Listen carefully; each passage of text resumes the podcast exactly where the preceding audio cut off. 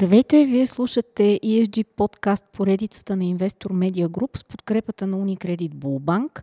Аз съм Миглена Иванова и съм редактор в Инвестор БГ. Събеседникът ни днес е изпълнителният директор на Българската фондова борса, господин Маню Муравенов. Здравейте. Здравейте. А, с Маню Муравенов ще разговаряме за ESG данните и отчитането, как компаниите събират и използват данните и как ги представят на обществеността. Процесът по отчитане ще се случва по нови правила, които влизат в сила от 2024 година. ESG се утвърждава като ключов приоритет за осъществяването на зеления преход, заявен от Европейския съюз.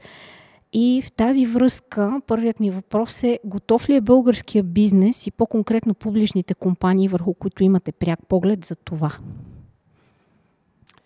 Ами, ако трябва да отговоря кратко, специално за листнатите компании, мога да кажа, че те са готови в голяма степен, тъй като те от години разкриват и публикуват информация, свързана с доброто корпоративно управление, което обаче всъщност винаги е съпътствано и от корпоративно-социална отговорност. Така че новите изисквания, които идват към тях вече в комбинация и с разпространяване на информация и оповестяване на тяхната на техния екологичен отпечатък е, е нещо допълнително, което разбира се в комбинация с всички регулации, които навлизат като множество материали, трудни за четене, за разбиране понякога, наистина това създава затруднение. От друга страна обаче българските компании отчитат нефинансова, информация от повече от една година насам. И аз бих казал, че листните компании в България до голяма степен са готови за отчитането и оповестяването. Нали, трябва да направим а, разлика между отчитане и оповестяване и, и как реално се извършва тази трансформация в компаниите. От гледна точка на отчитане и оповестяване, аз мога да кажа към настоящия момент, че 100% от компаниите на премиум пазара публикуват нефинансова информация и около 50% от компаниите на останалите регулирани пазари на борста също публикуват подобна информация. Също така трябва да се има предвид, че тази материя, тази трансформация тя ще бъде един процес. Тя няма да се случи толкова бързо, въпреки че регулациите със сигурност ще форсират този процес. Но от гледна точка на изисквания към бизнеса, те ще навлизат поетапно. Например, листните компании в България ще бъдат задължени на 100% да покриват изискванията за отчитане и оповестяване след 5 години. А, наскоро Блумбърг писа, че международни компании, които са емитирали акции и облигации в Европейския съюз, си преразглеждат позициите на европейските пазари заради тези нови правила за отчитане и оповестяване и че има риск много от тях да решат да се делиснат. Доколко риска от това е реален според вас? Ами, аз ще отговоря последния начин. Компаниите, които се търгуват на борси и на регулирани пазари, те го правят и са там, защото имат нужда от средства за техния растеж и в някакъв период от техния живот те са направили, да кажем, IPO, последващи увеличения на капитали, т.е. те имат част от тяхните собственици са било то институционални инвеститори или други по-дребни професионални и непрофесионални инвеститори. От тази, от тази гледна точка компаниите няма как да не съобразяват своя бизнес с а, а, техните собственици и съответно да оповестяват информация към тях и да бъдат прозрачни. Навлизането на тези регулации от една страна, както казах, е административно, но от друга страна това е пътя, от който връщане назад няма. И дали ще го наречем ESG или просто устойчивост. Устойчивият бизнес модел е, е нещо, което няма как да не се случи в бъдеще, защото ние нямаме, нямаме друга опция. И аз ще направя аналогия с, а, например, с а, забраната на тютюнопушене на обществени места. Спомняте си колко беше, може би, трудно за някои да го приемат, а в днешно време, няколко години по-късно, по-скоро се приема за неприлично пушенето на обществени места. Така че тук става въпрос за нов бизнес морал. И този бизнес морал, да, ще бъде наложен административно, защото трябва да се случи по-бързо, отколкото по естествен път, ако трябва да се случи. Но той ще се случи. И според мен подобни изявления, че някои компания ще, бъд, ще се делиснат заради това, че ще трябва да бъдат по-прозрачни и да бъдат и да започнат да действат според новия бизнес морал, ми се струва малко, малко несериозно. Най-малкото, защото тези компании, дори да се делиснат, те отново ще имат нужда от финансиране. А, финансиране ще получават по... И вече се случва това нещо. По добро, при по-добри условия, тези, които са, се държат все по-устойчиво и по-устойчиво. Това е бъдещето и то е по-добре да се приеме, отколкото да се върви срещу него. А, то обаче отваря много възможности. Това трябва да се има предвид от компаниите. Според мен, ако някой го казва това нещо, то го казва най-вече емоционално, предвид факта, че знаете, все пак, когато създават регулация, бюрокрацията по някой път прекалява, има прекалено много бумащина, много текст. Всичките тези неща обаче ще бъдат в някакъв момент а, обработени, ще бъдат а, разказани по подходящ начин, ще бъдат представени по подходящ начин. Всъщност борста с нейните инициативи работи в тази посока, включително с Центъра за устойчиви финанси и енергетика или Зеления център, както ние го наричаме. Да не говорим, че в момента, в който технологията и изкуственият интелект навлезат а, още по-масово в бизнес живота, на, на компаниите, ще бъде не толкова трудно да се установи колко е устойчива една компания, какъв е нейният въглероден отпечатък на база на нейната дейност и на информацията, която тя предоставя. А как изобщо бизнеса в България разбира термина устойчивост и доколко го прилага в управлението по вашите наблюдения?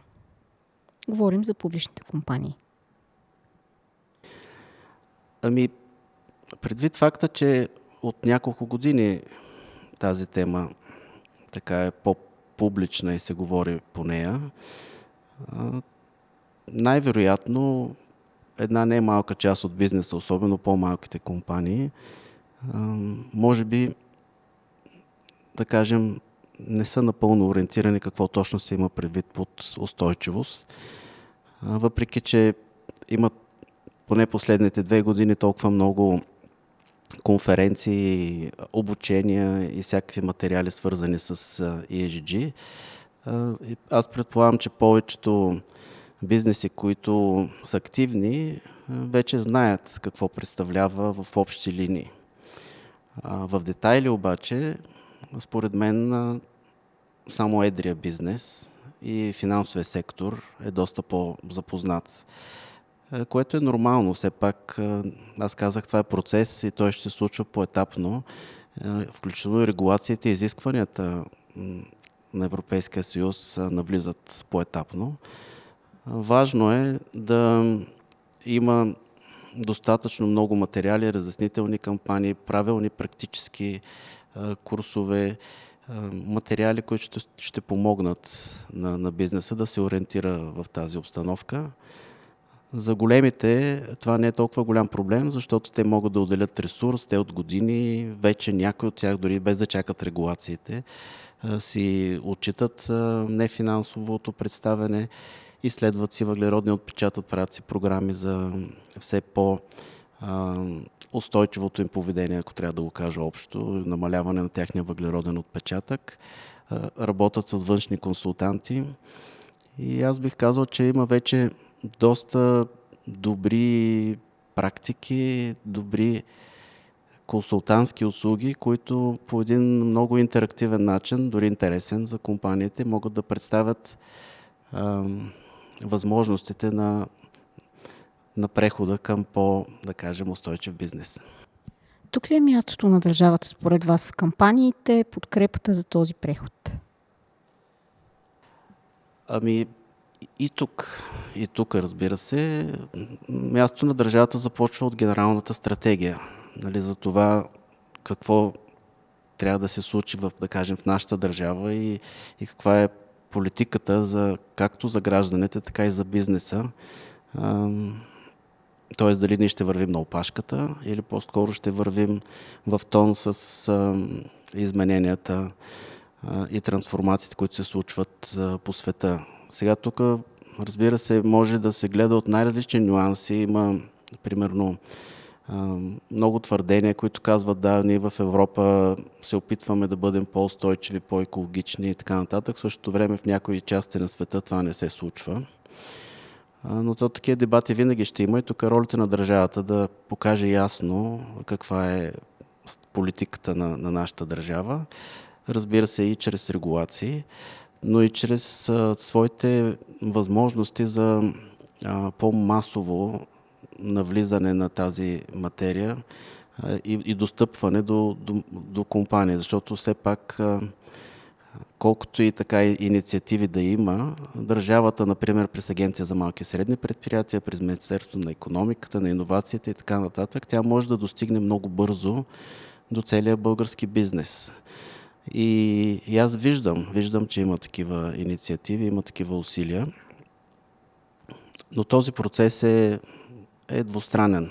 Няма как някой да разчита на това, че държавата ще му подреди бизнеса. Тя може само да му помогне, евентуално някой друго безплатно обучение да получи, например. Държавата може да си го позволи това. но факт е, че това е нов бизнес морал. хората ще се променят и те вече се променят. Това се вижда в новото поколение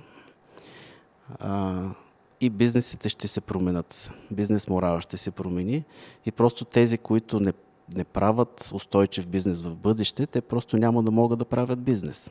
Това аз очаквам да се случи. Да, и аргумента, че устойчивостта не навлиза в а, бизнесите, които са от трети страни извън Европа, също е малко несъстоятелен според мен, защото ако тези компании искат да правят бизнес в Европа, те трябва да отговарят на определени критерии, така или иначе. По този път би се случило и там. Абсолютно е така и това се случва и в отделните а, економически дейности т.е. отделните видове, да кажем, бизнеси, чрез своите вътрешни правила и регулации, те просто ще определят как трябва да се държат участниците в този бизнес. Има по-регулирани такива и по-малко регулирани, които се саморегулират. Ясно е, че първо се започне от по-регулираните и то това се вижда. Финансовия сектор е първия, който много бързо ще трябва да се трансформира а, всички останали бизнеси са зависими от финансовия сектор, защото всеки един бизнес има нужда от финансиране, за да се развива. Доколко битува усещането, че изискванията за отчитане и оповестяване се възприемат по-скоро като някаква досадна формалност, отколкото като възможност от това да произлезе и нещо по-смислено? Ами аз си спомням, когато преди вече сигурно 20 години, може би повече, а, говорихме за добрите практики на корпоративно управление и за това как те трябва да станат част от а, бизнеса, поне на по-големите компании. Изискванията за декларация за корпоративно управление и така нататък. Не може да се отрече, че за една част от компаниите изготвянето на подобни документи, особено за техния, да кажем, менеджмент, виш менеджмент, може да се може да се приема като една досадна формалност. А, истината е, че всъщност това не е така, когато говорим за една наистина активна компания, която добре комуникира с своите така наречени стейкхолдери или заинтересовани страни. А, тоест, бизнес интереса тук е движещата сила. Това, това трябва да се има предвид. Ако на някой му е досадно да прави подобни неща, най-вероятно неговия бизнес не върви. Или е зациклял в някаква посока и общо взето той не, не се развива и не расте. Аз прогнозирам, че в един средно-дългосрочен период, ако така се държи един менеджмент и една компания, тя няма много бъдеще. Ще бъде превзета и да кажем нейният пазарен дял все повече ще пада. Тя няма да бъде конкурентна. Така че това трябва да се има предвид, когато се разсъждава доколко е тежест или доколко не е тежест. Да, изготвянето, примерно, на годишен финансов отчет и на междинни отчети също е някаква тежест. Плюс това разходи, защото трябва да плащате на счетоводители. Обаче, ако не го правите, ще понесете последствията от това, които не са най-малкото е това, че бъдете санкционирани от държавния регулатор. Това е най-малкото. По-скоро вие ще понесете бизнес щети, които ще бъдат много по-големи. Така че моята препоръка към тези, които смятат, че това са досадни формалности, е по-скоро да мислят малко по-стратегически и по-дългосрочно и да, да се ориентират сравнително лесно ще го направят, че всъщност ако те не започнат да, да вникват в това и да не го правят просто е така, за да изпълним изискванията на закона и да публикуваме там някаква информация, а по-скоро да разбират какво правят и защо го публикуват, толкова по- отворени ще бъдат тяхните врати за бизнес в бъдеще, за комуникация с банки, с инвеститори, с, техни партньори и така нататък. Специално устойчивостта, ако трябва да го нареча с тази обща дума, защото ESG се използва най-вече в Европа. Извън Европа се говори за намаляване на, нали, на, на влиянието върху природата и устойчивост като цяло. А, така че тези процеси те се развиват като, как да кажа, като една паежена, като прогресия. Геометрична прогресия, бих казал. Което означава, че една компания, когато отчита своята устойчивост, тя всъщност ще трябва да, да огледа всичките си партньори и как те се представят и доколко устойчиви са те. Наистина това изглежда страшно трудно от днешна дата нали, аз сега бизнес ли да правя или да, или да следа моите клиенти, какви са, разделят ли си буклука разделно и така нататък. Нали, така изглежда сега. Но аз съм убеден, че след няколко години ще изглежда по съвсем друг начин, защото по-скоро всеки един от тези пазарни участници ще има своят, да кажем, рейтинг. Или ще има някакъв документ или нещо, което е публична информация, много бързо ще се раз... може да се установи каква е степента, да кажем, на неговата устойчивост. Аз така виждам бъдещето и това нали, е съвсем естествено да се случи, защото тук е въпрос на обработка на много информация, което отдавна не е проблем.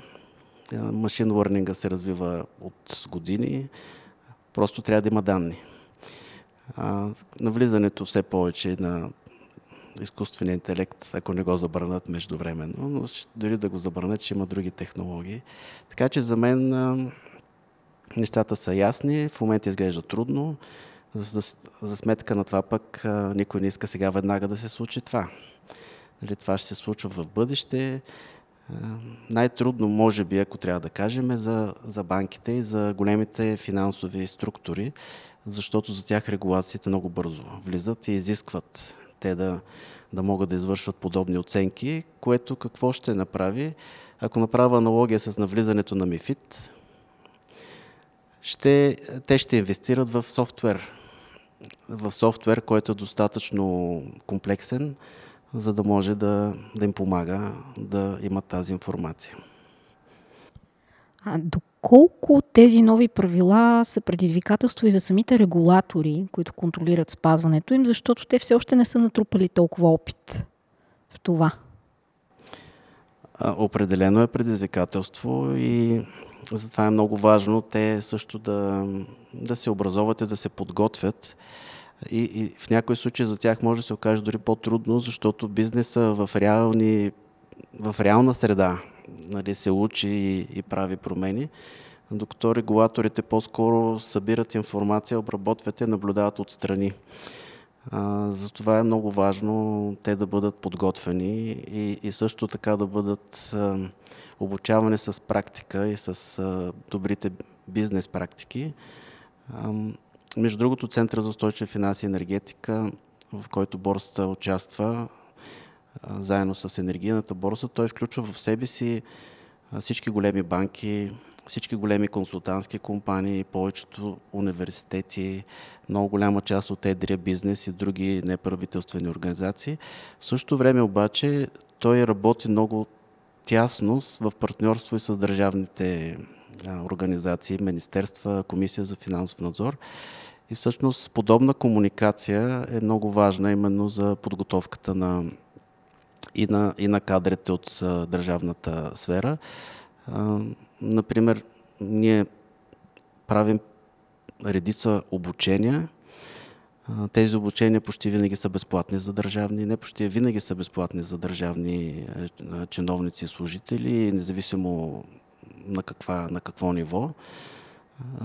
Така че каквото зависи от нас, ще го направим. Ние сме наясно, че регулатора, колкото е по-образован по една материя, толкова по-добре може да, да регулира и да си партнира в бизнеса. Защото ако не е така, се получава нещо, което никой бизнес не, не предпочита, а то е, когато нещо не разбирам, по-добре да го забраня. Нали, когато регулатора не е образован, той действа много по-рестриктивно и всъщност не помага на бизнеса по този начин. Очаква ли и изисква ли средностатистическия български инвеститор от публичните компании отчетни данни за устойчивостта и как ги възприема? А, абсолютно очаква. Сега, разбира се, инвеститора, общо казано, нали, може да се отговори с обща отговор, защото инвеститорите, някои от тях са непрофесионални, други са много професионални. А, ясно е, че професионалните и институционалните инвеститори не само очакват, а и те вече са си го заложили във вътрешните правила да изискват подобно нещо и по-скоро да наказват, така, нали, в кавички казано, компании, които не го правят. Да, те самите са обект на тези правила вече, реално погледнато. Точно така. Така че от тази гледна точка, да. От гледна точка на по-дребните инвеститори, те, според мен, за известен период от време ще бъдат по-скоро наблюдатели. Ще наблюдават какво се случва, ще гледат големите, ще гледат какво се публикува в публичното пространство. И определено ще установят в един момент, че тези компании, които разкриват, са, по, са по-прозрачни, тези, които си, да кажем, изпълняват пътните карти, които са си поставили като трансформация, че не са си просто копирали политиките, защото имам доста политики, които всяка една така компания и вътрешни правила трябва да направи, за да може да отговори на а, нови, новата реалност за трансформация към по-устойчив бизнес. А, ясно е, че първоначално ще има копи-пейст, нали? ще се копират подобни политики, но истината е, че устойчивите компании, начинът по който те ще бъдат рейтинговани и оценявани, ще бъде на база на реални постижения. И просто оповестяването няма да е само достатъчно. То, то ще показва, разбира се, какво се прави, но със сигурност инвеститорите и заинтересованите страни ще знаят какво се случва и какво се прави с а, реално тази компания, доколко е устойчива. Ако трябва да обобща, на този етап една част от по-малките инвеститори по-скоро гледа с интерес какво ще се случи. Големите вече не само гледат, при тях нещата вече са, се, са изискващи. А как борсата чрез Център за устойчиви финанси и енергетика подкрепя публичните компании по пътя им към устойчивостта? Ами аз вече, вече споменах някои неща. А, сега Разбира се, този център съществува само от две години. Те първа предстои да развиваме и нови възможности за подпомагане и работа с бизнеса. Но най-малкото идеята на този център е да, той затова се нарича Think Tank, той, той всъщност покрива много широк спектър от бизнеса в България, както финансовия, така и не само. И, и по този начин може да да обобщава обратна връзка и знания на различните економически, да кажем, звена в, в страната. В това число обаче и е, проучванията на, на академията. А от тази гледна точка той може да бъде много полезен. Може да, да прави проучвания, да, да обобщава практики, много бързо да се ползва за, да кажем, обратна връзка за това как се прилага нещо в определена индустрия или пък не се прилага, кои са добрите практики, кои не са. Тези неща стават под, под формата на периодични срещи и обсъждания. Разбира се, после те се разпространяват по, мрежата на всеки един от участниците в този център. От друга страна, чрез, да кажем, организиране на някакви събития и от трета страна с много обучение. Само за следващата година ние предвиждаме да има поне 7 обучения на Зеления център, като те стават все по-практически насочени, все по-практически. Нали, започнаха от по-общото и сега се фокусират вече върху конкретни направления, така че да помагат на определени вече бизнеси, разглеждат отделните, ще започнат да разглеждат отделните политики една по една. Така че със сигурност с тези обучения ще, ще, ще смятаме, че ще помага Зеления център. Също така в неговия сайт започваме да събираме база знания, свързана с устойчивите финанси.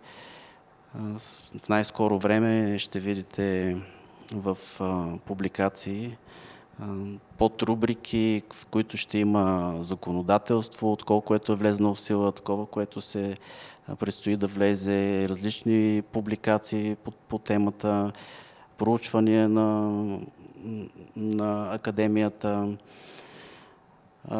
и, и, и всичко, което излиза в публичното пространство и може да бъде събрано и разделено, по, организирано по някакъв начин в така подобна библиотека, ще се съдържа там.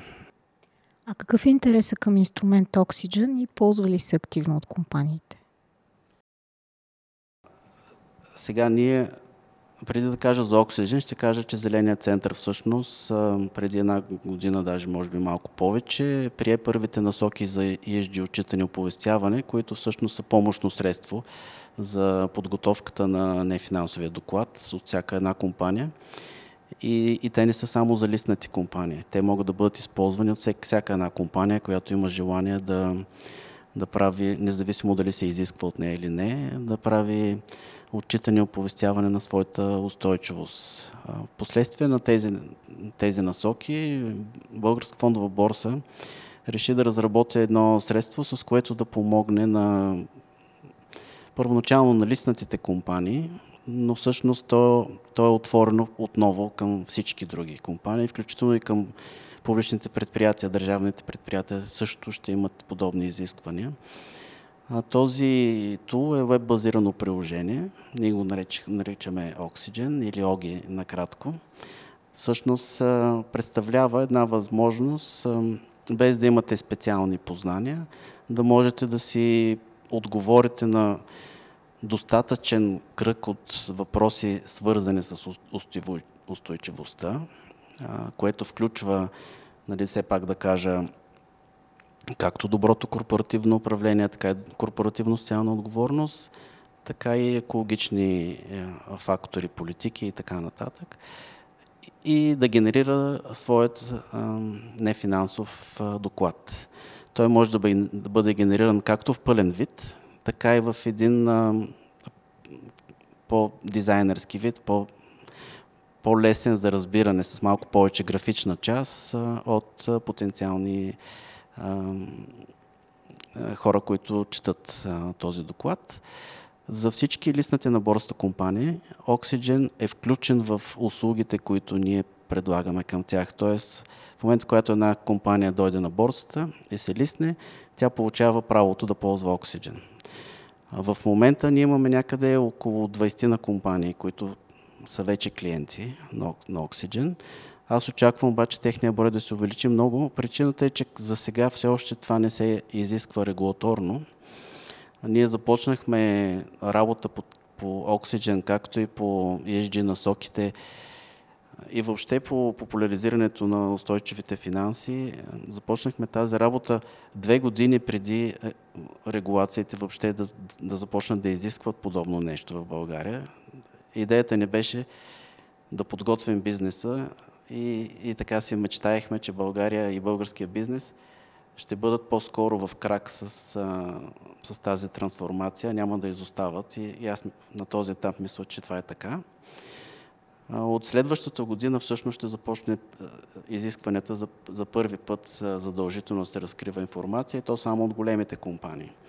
Тези, които имат над 500 акционери, са големи. Аз предполагам, че голяма част от тях ще предположа, ще, ще ползват оксиген.